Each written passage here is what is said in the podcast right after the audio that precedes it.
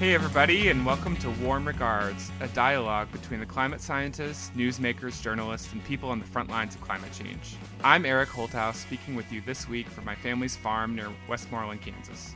From my perspective, now that our record breaking Godzilla El Nino is officially dead, and it seems like there aren't that many coral reefs left to bleach, there is one main climate story for the rest of 2016 the Arctic. Sea ice loss is easily imagined. I mean, polar bears are the poster species of climate change for a reason. The first half of 2016 has been so warm, especially in the Arctic, that this year is now a shoe in for our planet's warmest on record. But no one, especially not me, can fathom exactly what's going on up in the Arctic right now. Snow and ice are disappearing from the Arctic region at unprecedented rates, leaving behind open water that's much less reflective to incoming sunlight than ice. That, among other factors, is causing the northern polar region of our planet to warm at a much faster rate than the rest of the northern hemisphere, a phenomenon known as Arctic amplification. And over the past several months, it's becoming increasingly obvious that big changes are happening now, right now, not 5 or 10 or 20 years from now, now. So far this year, Alaska's statewide temperature is 10 degrees above normal. As of June 29th, we've reached 93 consecutive days of record setting low Arctic sea ice, the longest streak in history. We're breaking records at the amount that we're breaking records. So we have at the moment, shall we say, a lot to talk about. So let's get right to it. Joining me from Orono, Maine is Jacqueline Gill, a paleoecologist at the University of Maine. Hey, Jacqueline. Hey, Eric. And we have Andy Revkin of the New York Times, who's also a senior fellow for environmental understanding at Pace University, joining us from Santa Fe, New Mexico.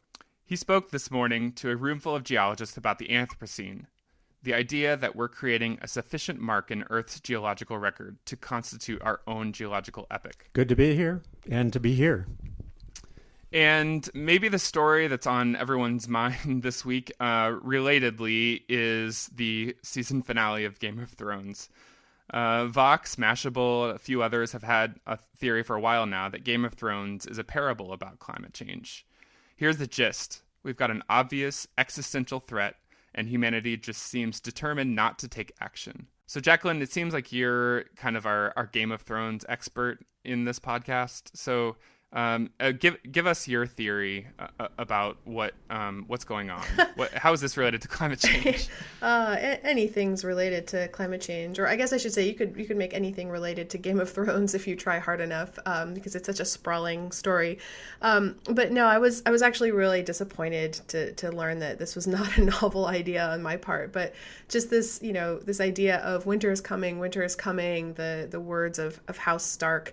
Um, and uh, one, you know, this isn't really a spoiler, but in the finale, finally winter is here, and this idea that um, this this this thing that is off in the distance, it doesn't really af- affect most people. Um, it's it's kind of kind of told or talked about as this abstract concept and it's usually associated with a sort of pessimism right like winter is coming you know we have to be prepared for the worst and it becomes easy for everyone else in the game of thrones world to just sort of dismiss this idea of the imminent winter and uh, except for the people who are right on the front lines, right? And that just clicked for me, and it sounded so familiar. This idea of you know climate change, climate change, climate change is coming, climate change is happening, it's going to affect you. And for most people, I feel like they're all sitting in you know the palaces of the warm south uh, of Westeros, you know, sipping their wine and watching jousting tournaments and thinking, oh, you know, we don't have to worry about that. It's not real, or if it is real, it will only affect the people in the north. And you know, it's it's not it's not a big deal. It's just old old tales and and negativity. Uh, so in this yeah. case, the jousting tournament uh, is Game of Thrones itself. It seems like in, in our world. yeah, right, right. Because I mean, you, you you turn you turn on the internet, and pretty much everything you get is Game of Thrones these days. Yeah, although uh, you know, a few of us actually last week um, wrote some some scientists and science journalists wrote a series of blog posts about the science of Game of Thrones, and I wrote a post about how the wall, which is this giant 700 foot wall of ice that completely blocks off the northern part of the of the continent. It's, it was based on Hadrian's Wall in in the British Isles. Um, how the wall is going to affect the biodiversity. So there are mammoths north of the wall, and what's going to happen to them when climate changes, when winter comes? They won't have anywhere to go. They won't be able to migrate south of the wall, and then they will go extinct because the wall is there. Uh, so I, I wrote a, a blog post about that. So I don't know. Um, I, I think it's a, it's a, it's, it's a topic on everyone's mind, but um, and it might seem kind of trite to, to connect it to, to real world issues, but I'm a firm believer in the power of science fiction and fantasy for social commentary. So I think it works.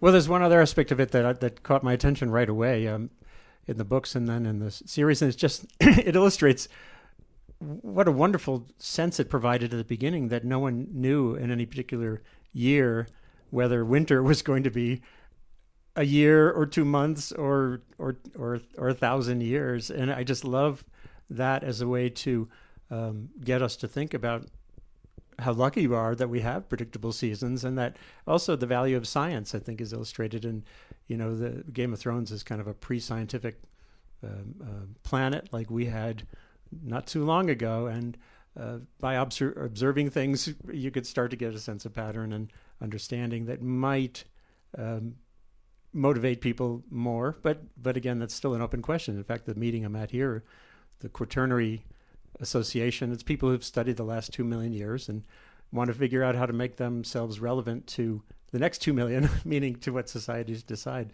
And there's a lot of uncertainty about that.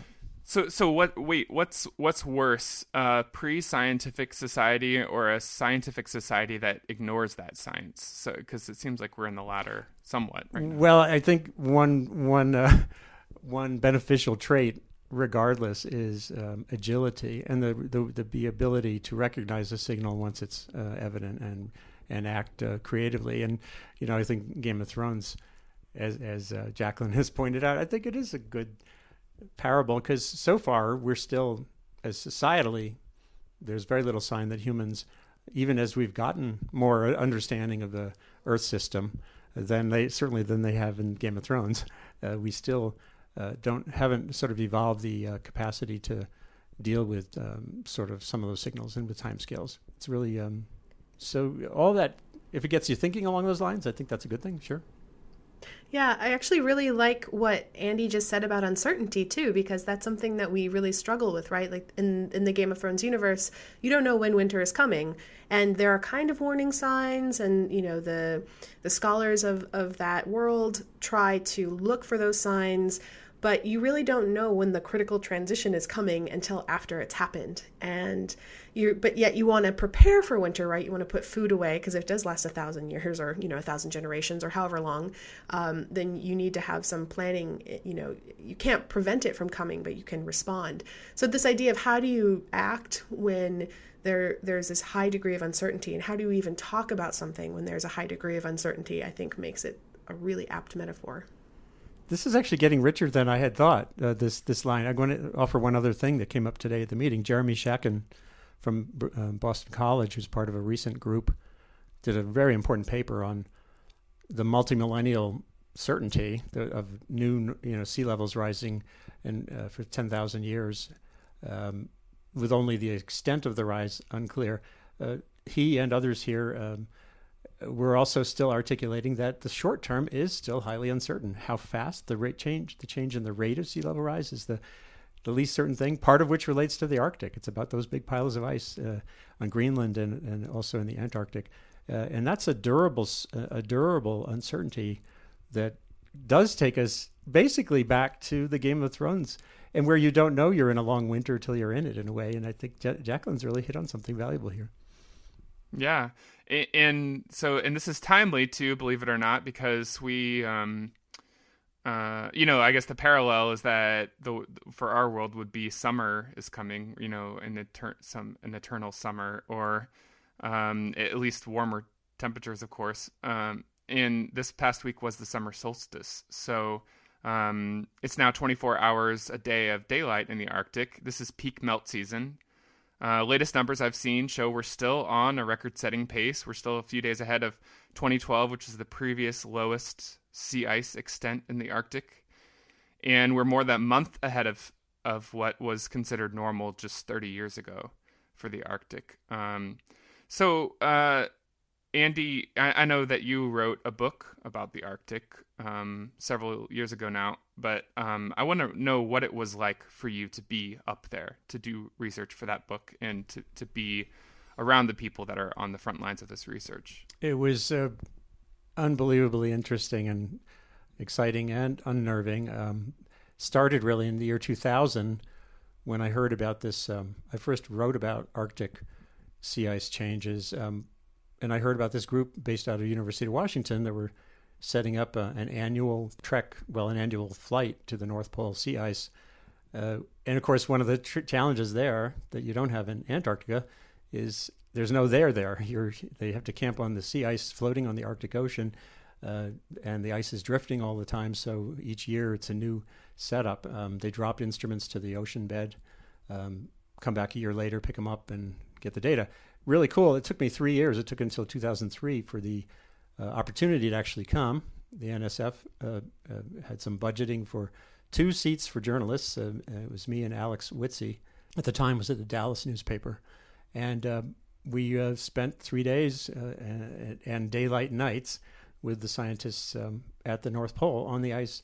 The title of my book that I ended up writing a few years later for, for mostly for young adults was The North Pole Was Here because and it looks like everyone who goes to the North Pole has to come with a sign that says North Pole is here, you know, like one of those goofy signs and everyone the Russians had one, the the uh, everyone comes with like a barber pole uh, and the scientists yeah it, did, not the russians plant one on the arctic seabed a few years ago yeah a few years later they they went down in submarines to to um, declare um, their uh, their right to the, that part of the Arctic, and I've written tons more about that. But when you're on the sea ice, it's an unbelievable uh, experience because it's it's all in motion. the The title of the book was North Pole was here because they had to scribble the sign out after two days from North Pole is to North Pole was because we were moving uh, several miles a day, and the ice under you is also making sounds. It's the, these ice floes are crunching into each other. Uh, um, there's uh, audio and on YouTube there's video. If you just search for Revkin and North Pole, you can find that.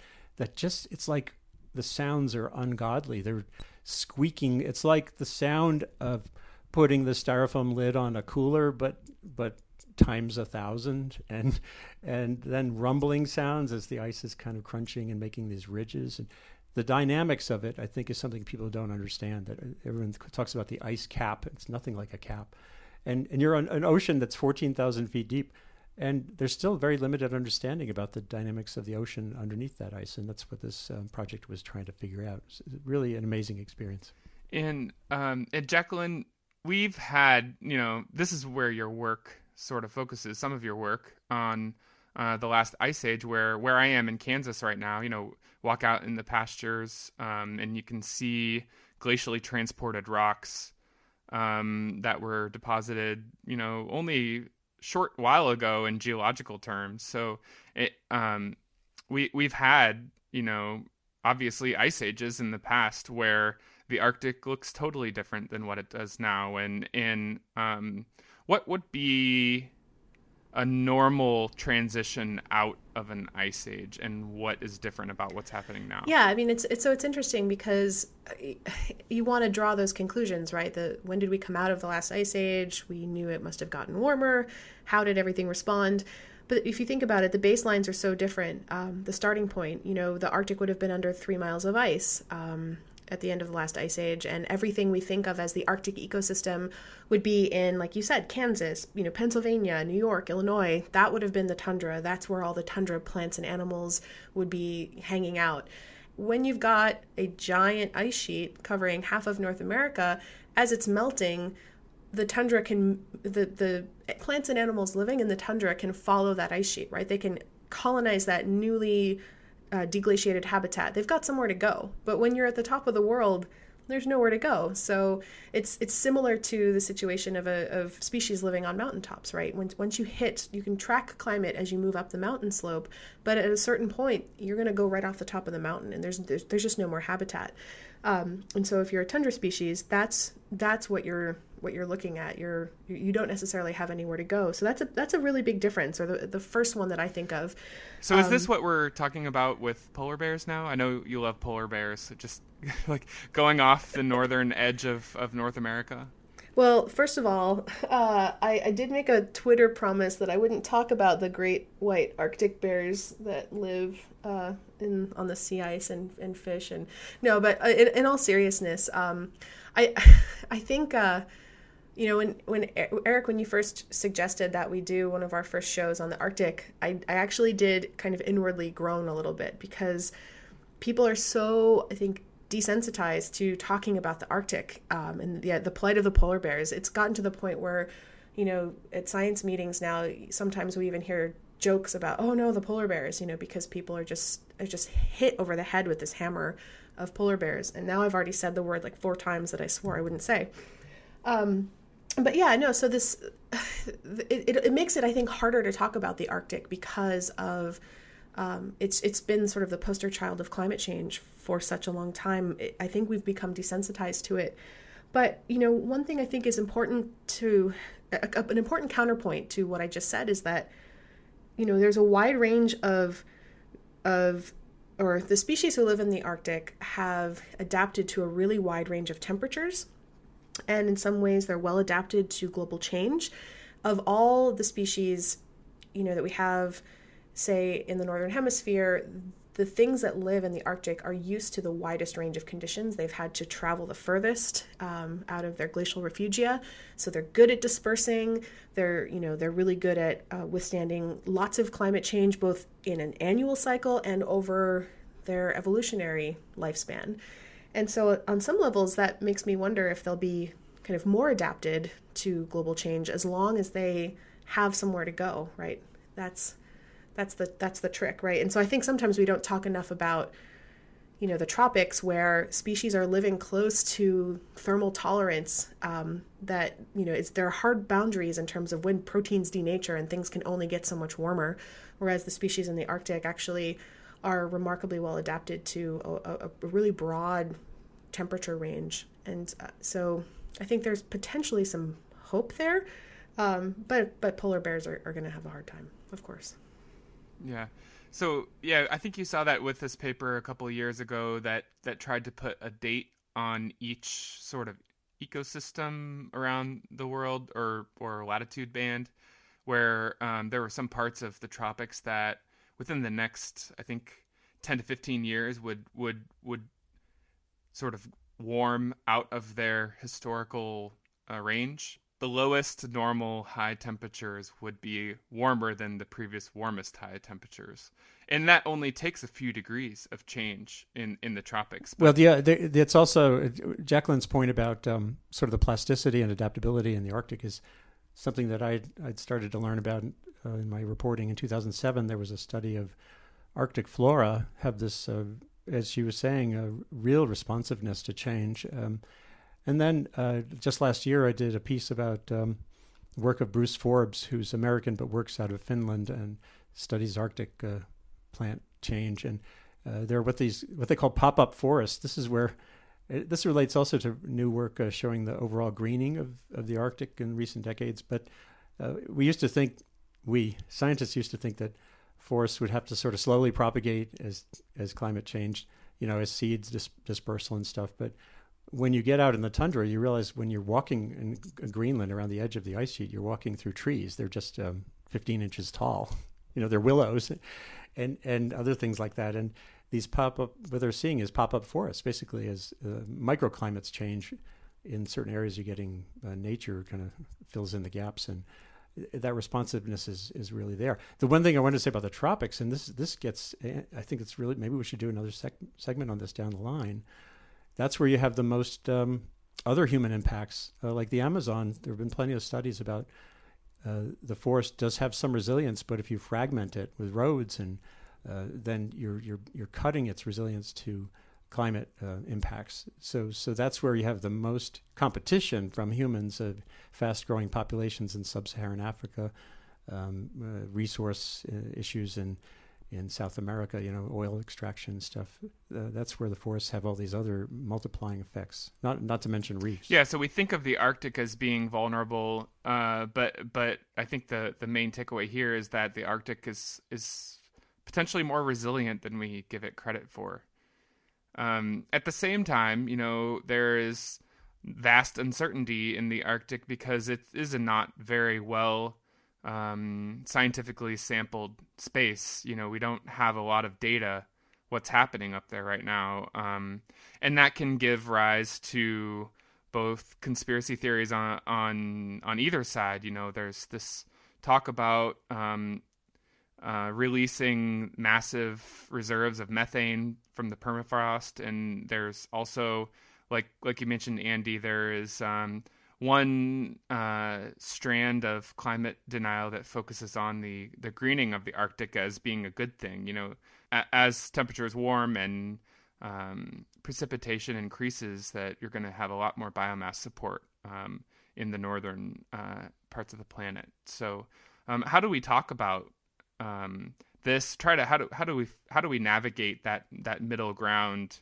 between um, what is you know a, a, very extreme environment on our planet and and talk about it in context with what's happening everywhere else. Well, I think I think for me the one of the ways to talk about it is I I I don't want to say I'm not concerned about Arctic biodiversity, um, but I what concerns me more is actually what the so I'm, I'm, less concerned about what climate change will do to things that live in the Arctic than I am about what lives in the Arctic and what that will do to climate um, specifically all of the carbon that's trapped in the, the permafrost. I think it's like the top three meters of permafrost have more carbon in them than is in the atmosphere and surface vegetation combined. I mean, that's just an incredible amount of carbon, and it's been notoriously difficult to model the feedbacks that that the release of that carbon will have on the climate system. And so it's easy to fall into the realm of hyperbole or um, you know just it's it's easy to to dismiss the science anytime there's a, a, large degree of uncertainty but this is where we you know we in the paleo record there have been times where we've had large releases of carbon and it's hard to know where they came from and inc- increasingly it's looking like um, you know methane release in the arctic uh, and carbon from permafrost are big sources of, um, of of some of these big jumps in carbon that we've seen in the past.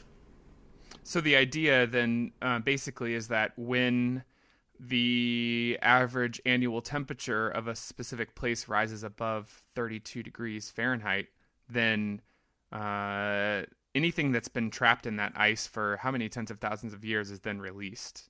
Um, and we're already seeing that in, in parts of, of you know Arctic Russia, Arctic Canada, Arctic um, United States, and Alaska um, where, where, there are there are places where we have demonstrated uh, permafrost melting, and that is a sign that that warming is is is accelerating in those places, and there's already been studies to try to quantify that. Um, if the Arctic is shifting to a net source of greenhouse gas emissions, the question is how fast uh, that carbon will be released, not necessarily will it be released. Is that yeah, right? Yeah, I definitely think that's the that's the question, right? Is how much carbon is there? How quickly can it be released? And and what will be the impacts?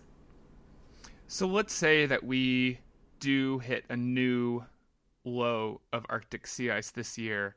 Um, there's still a ways to go before we reach a um, largely ice free um, Arctic, and I think the threshold for that is a million uh, square kilometers of, of ice. That's an arbitrary threshold. There are some uh, Arctic ice forecasters that are saying that's possible this year. I wouldn't say it's likely, um, but it is likely to happen sometime, you know, in the next couple of years to decades. Um, what happens then? Will, will there be sort of a shift? You know, when now that, that that Greenland will become sort of the cold pole of of the north, at least in the summertime. Um, will that shift things. I mean, it seems like it would would shift weather patterns. There's already a large um, theory, you know, uh, a large avenue of, of meteorology that is exploring this, you know, shifting of the uh, of the of the jet stream around the northern hemisphere, and and um, the the jet stream um, in some cases is becoming um, more sluggish and blocky, and um, reaching a little bit further north uh, northward. Um, there was a new study out a few weeks ago um, by the University of Sheffield and a few other institutions that that said that last year the jet stream reached the northernmost latitude ever recorded north of Greenland, um, and, and, said that, that that helped to accelerate the ice melt season in Greenland last year. Um, we'll see more of these sort of weird things happening um, as uh, Arctic sea ice sort of retreats and that's been a theory that's been around for a long time. So it's kind of weird to see it happening in real time. Um, what what have you learned in your reporting on this, Andy? Um, well, the meteorological community seems still mixed, as as you know, and about carts and horses and drivers, and um, there's still some folks focused on Pacific sea surface temperatures as a as sort of a predicate for even some of what's being seen in the Arctic. Um, uh, there's the you know the atmospheric pressure changes. Um, I remember years and years ago when I was talking to the University of Washington people, they were talking about how atmospheric pressure changes can change sea ice configurations. You know, moving the ice around like uh, Scrabble tiles up there. You know, where the ice, where and at what time of season you end up with open water can be a function of meteorology. In other words, which is the driver and which is the which is the result is interesting. And then there's this other question about in terms of winter weather. Um, you know, Judah Cohen's work on on um, snowfall extent uh, in the in the autumn, or sea ice uh, lack in the summer, and of course, having open water means more evaporation. I, when I was up there on the, anytime you saw open water when you were on the sea ice, you'd see this wonderful exchange of water vapor. You know, the, this like clouds of vapor rising from that hot water. You, you know, the water is 29 degrees Fahrenheit uh, but but really hot compared to the 15 degree below zero air at that time when I was there. And so you get uh, you know more open water means more um, more evaporation. That can be more clouds. And are the clouds? If you have a cloudy Arctic with open sea ice, does that mean the clouds are reflective or are they trapping heat?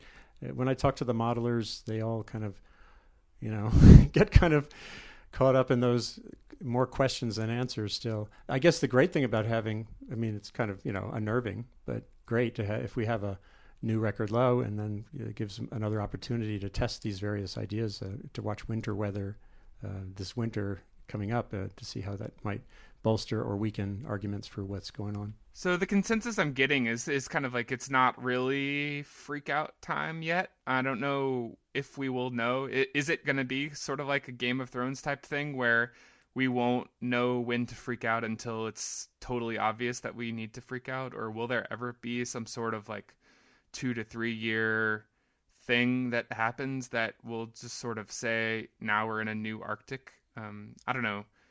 Uh, is there a is there a uh, an analog to rapid arctic change that we know a lot about jacqueline? Well i mean there there are records of of past change in the Arctic. I mean, we know that when temperatures were higher and, and CO2 concentrations were much higher, um, we're going to need a, a, a, time in the segment when, like a little sound that plays whenever I talk about the PETM, because I'll probably bring it up in every episode. But um, so during the Paleocene Eocene thermal maximum, when we had temperatures as much as 8 degrees Celsius warmer in the northern hemisphere, and you know double the CO2 we have now, we know that there were tropical plants growing in Wyoming. You know, plants from Florida show up in Wyoming in the fossil record, um, but we don't necessarily know what was you know what happened to the Arctic plants during that time, right? Um, and so, it's uh, you know, there the records there are records of from places in the Arctic during past interglacials, um, but the problem is we're we're rapidly kind of pushing out of of the, the range of variability in the recent geologic past. Um, and so, you know, once you start getting further back, it gets it gets harder to make analogs. Um, but you know, we do know that rapid warming can drive uh, a large release of methane, which creates a feedback that creates more warming. We know that ice sheets can collapse very quickly. Um, there's a in the paleo record. There's a time known as the 8.2 event. So 8,200 years ago was the last collapse of the Laurentide ice sheet, this big ice sheet covering half of North America. Um, and it, most of it melted very quickly, and there was a big pulse of sea level rise that was associated with that, and that likely took place, you know, within the lifespan of long-lived organisms. So, um, so like I said, you know, for, for me, I'm I'm concerned about how much carbon is in the Arctic. I'm concerned about how quickly it can be released, and I'm concerned about um, melting. I'm concerned about sea level rise, um, especially in you know in in the Greenland ice sheet. And Andy, it seems like you're a little bit less concerned. Um, maybe not less concerned, but at least m- more aware than than I am um, of of the uncertainty that that still exists up there. Well, uh, you know, this is uh, gets back to something I think I said in the first episode, which is uh, I'm profoundly um, moved by what's underway, um, and and we are heading heading toward a profoundly different Arctic. Uh, uh, the time scale, you know, we're so far most of what we've been talking about is year to year, maybe decade to get decade, with that deeper context that Jacqueline's brought in valuably. But but the um, the realities of the um, emissions that are either already released or in the pipeline that's hard to see any way to turn off uh, is we are absolutely heading to a new Arctic and a new a new world uh, from the tropics to the to the poles uh, that will, with a fingerprint of our action, including our indecisions, uh, that that will last not not just thousands of years, but uh, if there's again at the meeting i have been at, um, you know, people studying these long time scales say, uh, Jay Jay Quade uh, just said, suppose there's still uh, stratigraphers 50 million years from now. He was he was part of his talk was to look back f- from the future as they might and and he had graphs of all of the ways you'll see a profound signature of what we're doing now. But then s- zooming back to right now, today, as we talk, and through the rest of our lifetimes, the system has enough variability and complexity to make sure that we could argue the details for a long time. And and this is one of the real profound challenges for for uh, for campaigners, including scientists who really want us to change our energy habits, and journalists who want us to change our energy habits, like me and you. Um, it's like, so how does this work? How do, can we um, act meaningfully uh, on the basis of timescales that really are?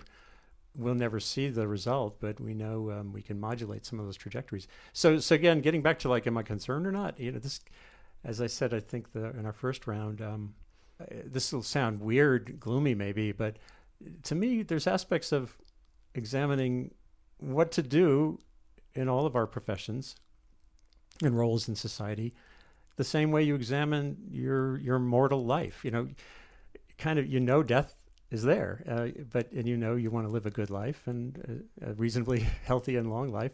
So what do you do?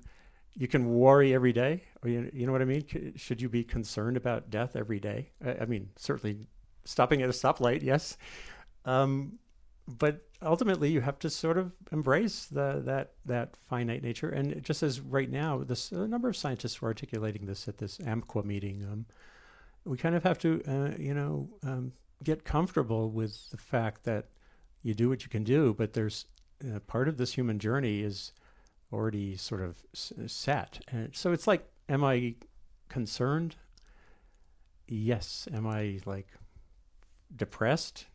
Well, you know, it, it all gets back to like, what do you think is possible? I, I don't know. It's an open question. I, I approach this every day as a challenge and an opportunity. Uh, we could talk sometime soon about Josh Fox's new film on climate, which I think captures some of this. Get, he's gotten away from the sort of "woe is me, shame on you" uh, Gasland approach that he had in his fracking film, and I think there's a lots of merits to starting to deal with what's ahead in a more constructive and um, open way. I have the solution. What's the solution, Jacqueline? Uh, no, um, well, no, I really actually really liked Andy's answer. Um, but when he talked about you know what you can do, um, it made me think. Throughout this whole conversation, I've been thinking about um, this talk I gave on uh, yesterday to the um, Mount Desert Island Biological Lab. It was a science cafe about um, cloning woolly mammoths to protect the Arctic from warming, and uh, it, which sounds like total science fiction, but um, there are efforts to identify particular genes in the woolly mammoth genome. Folks at you know George Church's lab at Harvard are, are working on this actively. Um, other labs in Korea and Japan are trying to uh, basically build a woolly mammoth from the ground up. Um, but the idea is to take mammoth genes and insert them into a modern elephant genome and release mammothy elephants into the Arctic to protect it from uh, basically to, to prevent some of this carbon from being released due to woody plant encroachment. So the idea is that the, the elephants will do what elephants do, which is knock down trees and graze, and they, they will prevent the movement of trees from the boreal forest into the tundra. And um, and yeah, so if we, you know, there's some evidence uh, from even my research that shows that once um, that that plant communities are more resilient to climate change in uh, when they are when they have native herbivores grazing them than if they don't. And there's work in the modern Arctic in Greenland actually by Eric Post um, that shows that in, under warmer conditions, having herbivores helps increase the resilience of your system. And so the idea is not only would the the plants of the Arctic have a better shot at at withstanding climate change if there were native herbivores there, um, but you might also prevent some of this carbon from being released into uh, the atmosphere if you had woolly mammoths back in the Arctic. So and this is called de-extinction, right? Yeah. Yep. De-extinction. Yeah. So so this is this this is is I would say firmly uh, sci-fi like, but it's not fiction. You know, there are people actually doing it. So uh, bottom line, we're in a weird place right now. um, okay, so so we're gonna close the show with a with a roundtable um, that we're now calling positive feedback. That name comes to us from Priya Shukla at Priyology on Twitter and a couple of other listeners. So this is the moment in the show when we try to ease you back away from all the depressing stuff. Um, so for me, this is a personal one, but um, but yeah. So we're here on uh, vacation at, at, my my parents' farm right now in Kansas, and and my 18 month old, um, we when drive the drive up from from Tucson is like this is like the first time that he's ever seen grass, um, naturally occurring green grass, and it was just like watching a butterfly emerge from the cocoon, where he is just a new kid right now, and um, like the other day, we were sitting out in in the yard, and there was a, a cricket. I saw a cricket, and he has this little um, picture book that has about 35 little animal sounds. You can push a button and hear an animal sound. And his favorite one was the cricket. And he had never seen, I don't know, maybe, there, maybe there's not crickets in Tucson. I don't know. But anyway, you know, like half of those animals we've already seen in person for the first time in the last few days. But anyway, it, it's just amazing to see him see the world basically for the first time. And that for me totally was an eye opener. I mean, being a parent is an eye opener anyway, and that's another whole show of of what it's like to be a parent um, in a world uh, where climate change is is happening. But you know, watch, watching Roscoe play out there with the uh, the thunderstorms and, and the the green grass and and and like you know, just what I what I grew up with and and seeing this interaction is reason number seven thousand eight hundred and forty two why it's so important to work every day for me at least um, on on climate change, talking about climate change, understanding what's happening understanding how to talk about it and and what it means to people, especially little people. Um, and and, and I know Andy, you had um, another uh, moment from from the meeting there um, in, in Santa Fe. Well, yeah. Although you know it's related to, uh, I mentioned Josh Fox's um, new film, which has the most impossible title. The film is How to Let Go of the World and Love All the Things Climate Can't Change. It just premiered uh, on HBO recently, and it, will be available increasingly here and there. Um, and it was interesting what he came to grips with and his own learning curve is something I've mentioned before is uh, the scope of the issue is so big that you can just freak out and curl up in a ball. He actually does that at one point in the film. Or you can kind of get comfortable with that, that overarching reality. And even as you work uh, uh, in whatever community you're in, or using whatever capacities you have to both um, get the carbon out of our energy system and to make societies more um, resilient to hazards that climate change attends, along with climate variability.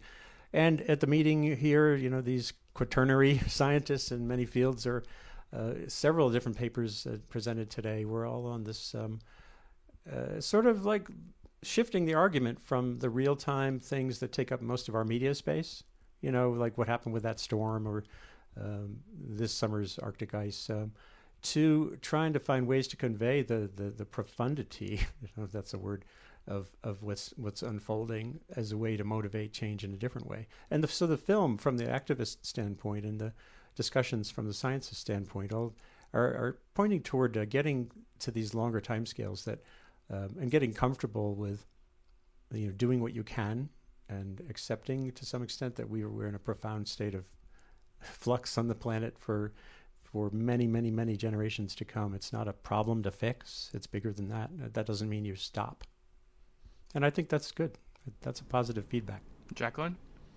Yeah, so I had um, I thought about a, a, sarcastic one, which is the the story about the Twinkies, or the Twinkie that was from it's the oldest Twinkie, 1976, uh, which is in here in, in, Maine in Blue Hill, and it's it still looks great. So um, it was a part of a science experiment, and it's it's currently on display for some reason. But um, you know, I guess the good news is that Twinkies will indeed be the post-apocalyptic food that we all hoped that they would. So that's that's great news.